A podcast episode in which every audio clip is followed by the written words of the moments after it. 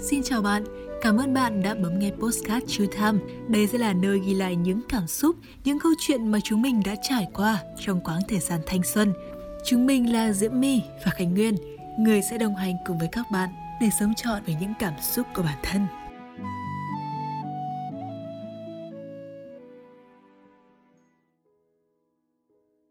Em ơi, bạn like trang này chưa?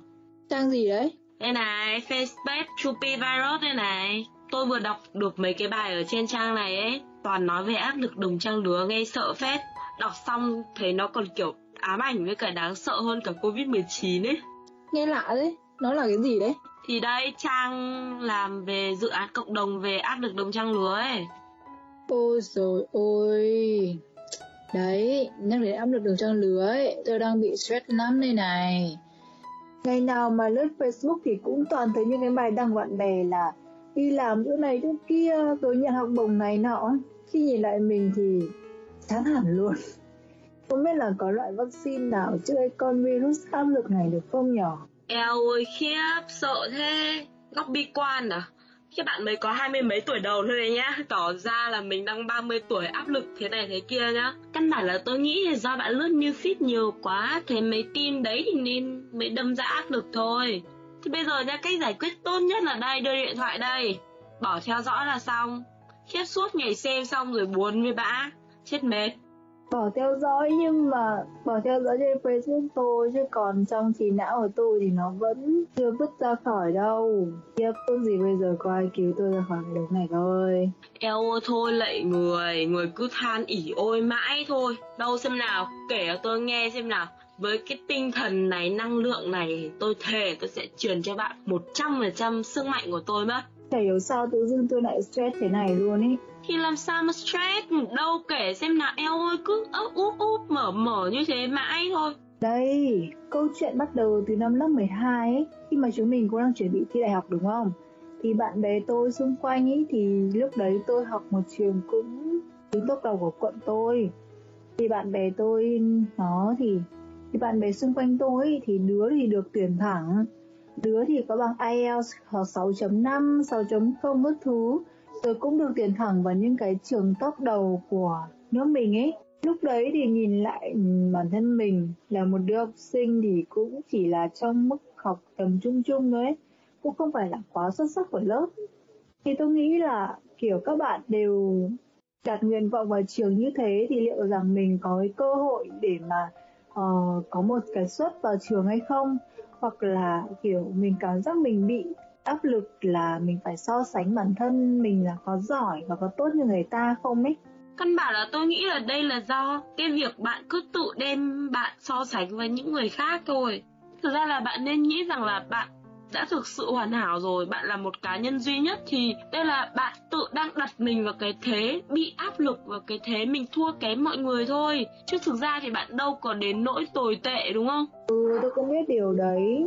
Tôi cũng có suy nghĩ là Ờ, bản thân mình là duy nhất thì mình nên sống hoàn hảo cho mình thôi. Thế nhưng mà cái việc là xung quanh tôi có quá là nhiều người giỏi và có quá nhiều người thành công ấy, thì tôi lại cảm thấy mình bị thua kém so với họ. Thực sự là khi mà nhìn vào những cái thành tựu của họ ấy, tôi lại suy nghĩ đến về việc của mình là uh, mình có làm được cái gì cho bản thân mình chưa, và mình đã phát triển đúng theo con đường mà mình đã chọn chưa ấy. Thì thế, tôi thấy nhá, những cái người mà hay tự đặt bản thân mình và cố gắng tạo cho mình một cái vỏ bọc nó hoàn hảo nhất ấy, thì chính là những cái người mà bị tổn thương ở trong chính tâm hồn ấy, kiểu đại loại như thế. Nhưng mà đến cái nỗi mà để áp lực đồng trang lứa ấy, nó, nó bị xâm chiếm tâm lý ấy, và nó tạo nên một cái gì đó nó khủng hoảng, nó tiêu cực cho bản thân bạn, thì đấy là một điều không nên. Mà mình cũng muốn hỏi Nguyên nhá, không biết là bố mẹ Nguyên ấy có hay so sánh Nguyên với cả con nhà người ta không? Tất nhiên là có rồi đúng không? Kiểu ngày bé với cả thực ra là đến lúc lớn đi thì bố mẹ nào thì chả thương con đúng không? Ai mà chả đặt ra những cái câu như thế để cho con cố gắng. Nhưng mà tôi nghĩ nó cũng là một cái cách hay mà, để cho con có cái động lực để cố gắng ấy. Còn đối với bản thân tôi, tôi lại không nghĩ vậy đâu Nguyên ạ. Bởi vì là bố mẹ tôi thường nói là Ơ... con A nhà bác B kia nó thi vào được trường này, thi vào được trường ngoại thương này, thi vào được trường uh, thương mại này, các thứ này. Tại sao Con lại thi vào trường báo hiểu sợ là tôi sẽ không có tương lai và đi ra ngoài thì sẽ không kiếm được việc dễ. Thì nên là kiểu mỗi ngày tôi vẫn có một cái suy nghĩ là học cái những cái ngành, khối ngành về kinh tế, về logic ấy, thì nó sẽ có việc là tìm được việc dễ hơn. Thế nhưng mà tôi lại chọn một cái ngành khác, đó chính là ngành về viết lách và về xã hội như là ngành báo chí. Tôi thấy là kiểu chính bố mẹ mình áp đặt mình là mình phải vào cái này, mình phải vào cái kia, và tại sao mình lại như thế? Tại sao mình lại không không tuân theo những cái quy chuẩn mà người ta đã, đã đặt ra như thế rồi ấy? Kiểu mình bị áp lực từ chính bố mẹ của mình. Bố mẹ tôi đặt quá nhiều kỳ vọng vào tôi là sẽ suy nghĩ là tôi sẽ thi được vào cái trường top này, xong rồi là sẽ thi được các ngành khối kinh tế, tương lai thì sẽ có thể kiếm được một cái ngành ổn định. Thực ra là tôi thấy cái này là tâm lý chung của mọi người nhá. Mọi người cứ bảo là mọi người bị bố mẹ áp đặt, bị bố mẹ áp lực rằng là phải thi trường này, phải thi trường kia, phải làm ông to bà lớn, phải làm tất cả mọi thứ và coi như là nổi trội đi. Nhưng mà tôi thấy có một cái xu hướng chung là gì? Kể cả khi mà bố mẹ các bạn đặt áp lực vào các bạn như thế thì các bạn đâu có nghe theo cái áp lực đấy, đúng không? Các bạn vẫn chọn theo con đường mà bạn muốn. Nhưng mà đến khi mà các bạn thực sự đỗ vào cái con đường mà bạn muốn rồi thì bạn lại bắt đầu quay ra và nói rằng là cái này là cũng do bố mẹ, bố mẹ tạo nên áp lực nên là con mới thế. Cái này tại bố mẹ tạo nên áp lực thì con mới trở nên tiêu cực như thế. Không, đây là con đường bạn chọn lựa và bạn chọn theo đuổi cái con đường đấy. Tại sao mà khi đến khi mà bạn đã theo đuổi được rồi, bạn cảm thấy bị mệt mỏi thì tự nhiên bạn lại quay ra bạn đổ lỗi cho bố mẹ, đổ lỗi cho việc áp lực đồng trang lứa? Cái này là do bản thân bạn không cố gắng mà, đúng không? Ông ý của Nguyên hiểu sai tôi rồi, có nghĩa là lúc đấy bố mẹ tôi có đặt áp lực lên tôi là mình phải thi vào trường này và con phải ngồi vào trường đấy, chứ không phải là về áp lực là tôi chọn con đường này rồi, tôi không áp lực về điều đấy. Nếu như mà tôi không cố gắng thì chắc chắn là hôm nay thì tôi sẽ không học ở trường mà mình mong muốn rồi. Với cả là Nguyên thì cũng không phải là tôi trong hoàn cảnh đấy, và Nguyên cũng chỉ là người ngoài để có thể nghe câu chuyện của tôi thôi. Thế nên là Nguyên cũng chưa thể nào hiểu nổi cảm xúc của tôi khi đấy như nào đâu. Lúc đấy nhá, kiểu tôi thì kiểu như là không muốn tiếp xúc với cả thế giới bên ngoài, xong rồi tôi đi ra ngoài tôi kiểu cảm giác ai cũng cười nhạo mình và chê cười mình là mình tại sao mình học trường đấy ấy. Với cả là một cái nữa đó chính là gia đình tôi bị đặt nặng, đè nặng tâm lý là tại sao lại thế, tại sao lại không theo cái ngành này, không theo ngành kia. Xong rồi lúc đấy tôi chỉ muốn là ngồi nguyên một trong phòng trong một ngày, và tôi cũng không muốn ăn uống gì cả luôn ấy, bởi vì lúc đấy mình trong lòng mình kiểu cảm thấy rất là đè nặng tâm lý và kiểu như là mình đã bị làm sai và mình không thể bằng được người ta, và sau này liệu ra ngoài đời, ra tương lai ấy, thì mình có bằng được người ta hay không, hay là mình sẽ sai lầm với con đường mình đã chọn. Vậy nhá, nếu mà để tôi đặt cho bạn một câu hỏi thì theo bạn đi, cái áp lực trong bạn ấy, áp lực peer pressure, áp lực đồng trang lứa ấy, nó sẽ là gì ở trong bạn? Nếu như mà để mà tôi nghĩ lại bây giờ thì nó giống như kiểu là mình lo âu về tương lai này, rồi mình ganh tị với người khác, mình không muốn nhìn thấy họ thành công ấy. Thế thì bạn biết không, tôi có cảm giác là bạn đang bị gặp một cái bóng ma về tâm lý ấy.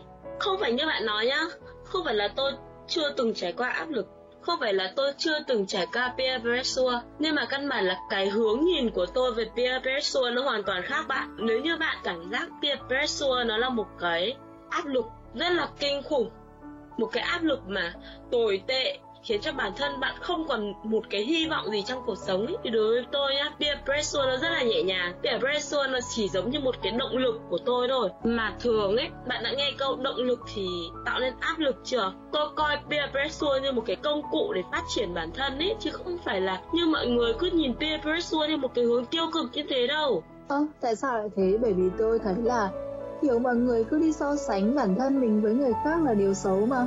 Bởi vì là mình cũng chỉ là một người bình thường, mình không thể nào hoàn hảo như người ta và mình không sống cuộc đời như người ta. Tại sao mọi người lại phải đi so sánh mình với người khác, xong rồi là phải áp lực, xong rồi là phải stress, xong rồi phải lo âu, lo lắng? Tại sao mọi người phải làm thế? Tôi thấy là cái áp lực đồng trang lứa ảnh kiểu nó rất là tiêu cực, chứ không thể nào mà có một cái tích cực như mà Nguyên nói được ấy. Khi mà tôi bước vào giai đoạn peer pressure, khi mà tôi cảm giác là mọi người đang hơn tôi rất là nhiều, thì ok, tôi vẫn có cảm xúc là à, hình như là mình đang ở một chút dưới cơ của mọi người đi, nhưng mà cái khoảng cách của mình và mọi người không xa. Mình có thể nỗ lực, mình có thể cố gắng và mình có thể đạt được vị trí bằng mọi người, thậm chí là có thể hơn mọi người. Bởi vì bạn biết không, thực ra nếu mà tôi có ngưỡng mộ mọi người ấy, thì tôi ngưỡng mộ nhưng mà tôi sẽ giữ được sự độc lập riêng cho chính bản thân mình. Ok, có thể là tôi ngưỡng mộ, tôi coi có thể là những cái hành động của mọi người là cái tấm gương để tôi có thể học hỏi và nỗ lực. Tuy nhiên ấy, thì tôi không thi vị hóa, tôi không đề cao quá những cái điều mà mọi người đã đạt được, mà tôi chỉ nghĩ rằng là à, nó đủ vừa tầm và mình thực sự là mình có thể chạm được, mình chỉ cần cố gắng cố gắng hơn một tí nữa thôi và mình giữ được chính kiến của mình ý, thì mọi sự cố gắng nó đều sẽ được đáp trả ấy. Ơ mà nghe cái ý của Nguyên nói thì tôi lại nghĩ một câu, có áp lực mới tạo nên kim cương, đúng không?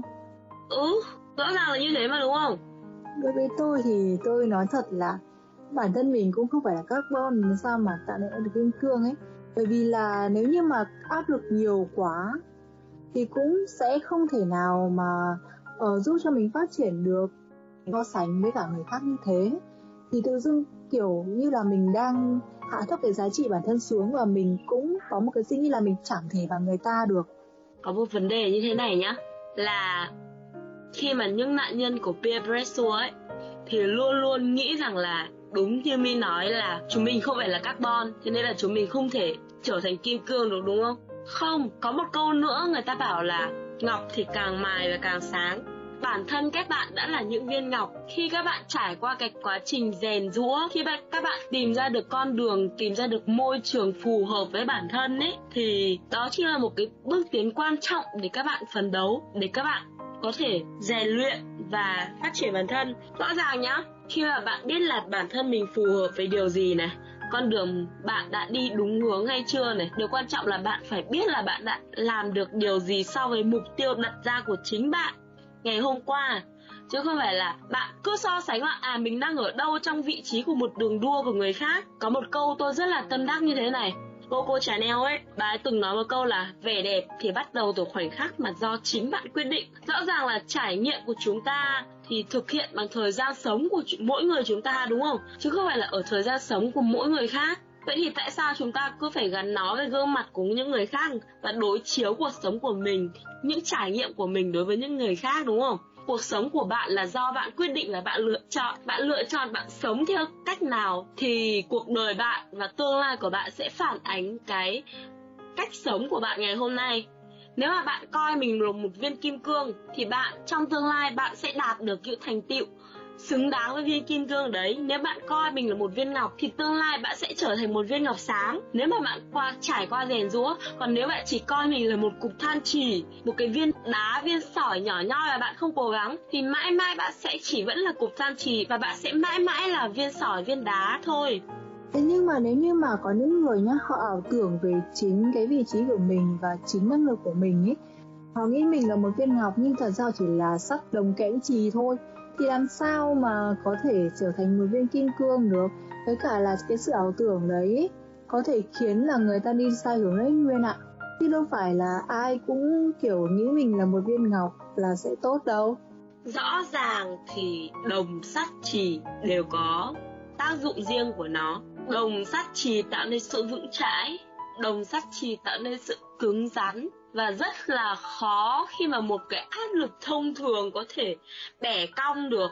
Như tôi nói nhá, là chúng ta phải tìm được một môi trường phù hợp, chúng ta phải tìm được hướng phát triển của bản thân. Nếu bạn thực sự có năng lực, bạn thực sự hứng thú với một mục tiêu nào đấy, bạn thực sự hứng thú với một công việc nào đấy, thì ok, bạn có thể phát triển theo cái hướng đấy. Nếu mà bạn là người có đam mê thời trang thì bạn có thể theo hướng của thời trang. Nếu bạn là một người đam mê nghệ thuật thì bạn có thể theo hướng nghệ thuật. Ê ê ê mà khoan nhá, tôi vẫn thấy chưa hợp lý đâu Nguyên ạ. À, theo ý kiến của Nguyên thì Nguyên nói là có đam mê thời trang thì mình sẽ theo ngành thời trang.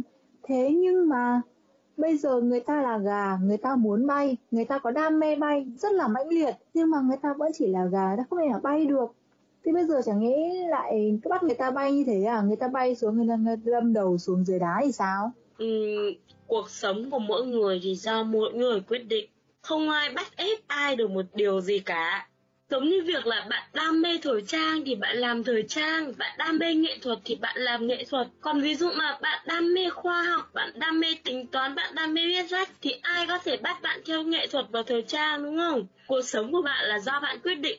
Bạn cảm giác là bạn phù hợp với ngành nghề nào thì bạn hãy theo đuổi cái ngành nghề đấy. Bạn cảm giác là bạn thành công được với ngành nghề nào thì bạn hãy nỗ lực với ngành nghề đấy. Chứ đừng đứng nơi này trông núi nọ. Biết đâu đúng không? Trèo cao thì ngã đau. Bạn không giỏi ở một lĩnh vực này thì đừng vì người khác làm tốt ở, ở đó mà mình cũng bon chen theo. Không, có khi nó sẽ phản tác dụng đấy. Và tôi nghĩ rằng là cái vấn đề áp lực đồng trang lứa ấy thì mình có thể nghĩ nó tích cực, nó đơn giản theo kiểu là mình có thể học hỏi và đồng thời kết nối với mọi người đi. Đừng quá đặt trọng rằng là mọi người đang giỏi hơn mình, mọi người đang đạt thành công hơn mình và mình phải làm mọi cách để bằng được mọi người. Thay vì là mình ghen tị để mình tự trách bản thân thì mình hãy chủ động kết nối. Và mình hãy đi tìm cái bí quyết của thành công đi. Mình có thể lắng nghe này những thăng trầm mà họ đã vượt qua dù là khác ngành nghề. Để từ đó thì mình có thể rút ra được cái kinh nghiệm cho bản thân, đúng không? Biết đâu thì lúc đấy, tuy là mình khác ngành nghề nhưng mà bạn vẫn có thể tìm ra những người bạn, lại có thể tìm được những cái tâm hồn đồng điệu, có thể cùng người kết nối để giải bày những cái khó khăn tâm tư, đúng không?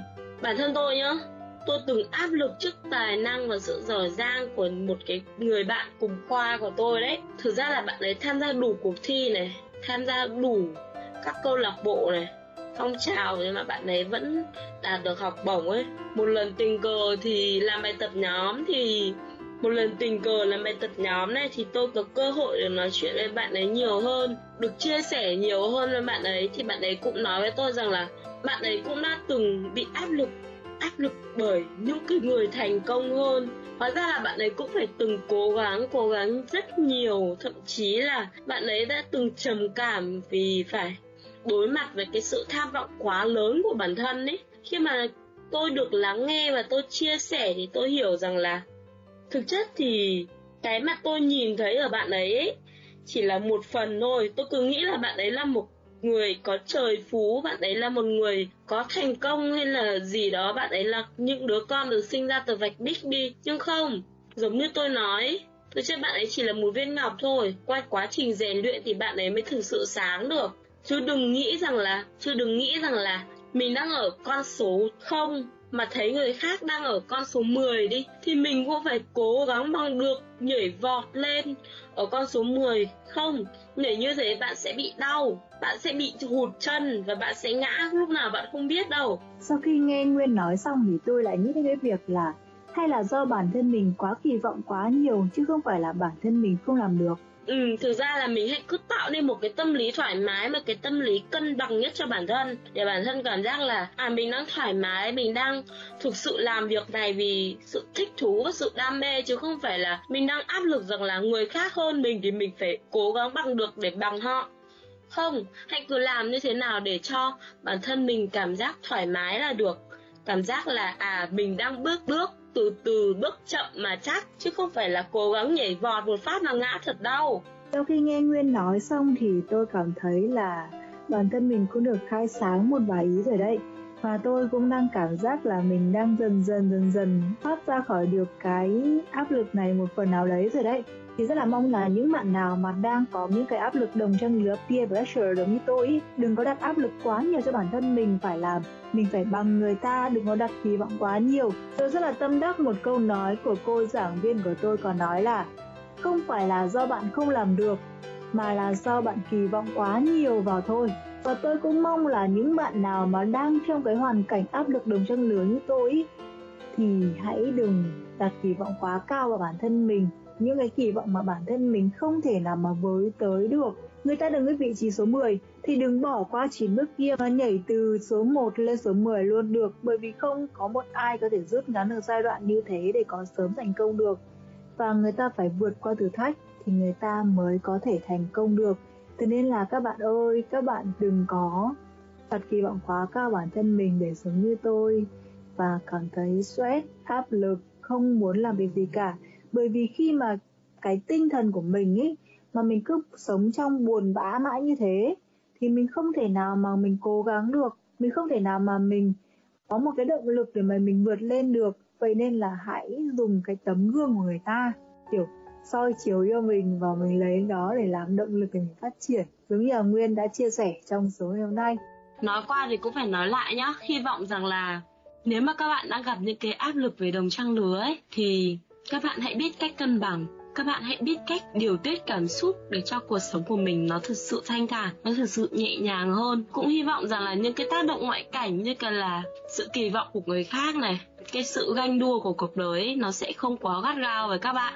Mong rằng là mỗi chúng ta đều có cơ hội để phát triển. Mong rằng mỗi chúng ta đều giữ được cho mình những cái trạng thái cân bằng nhất, những cái trạng thoải mái nhất để phát triển cuộc sống, phát triển bản thân và tìm ra cái hướng đi đúng đắn cho mỗi người. Và thật sự là hôm nay thì tôi rất cảm ơn Nguyên vì đã cùng ngồi đây và lắng nghe chia sẻ của tâm sự của tôi.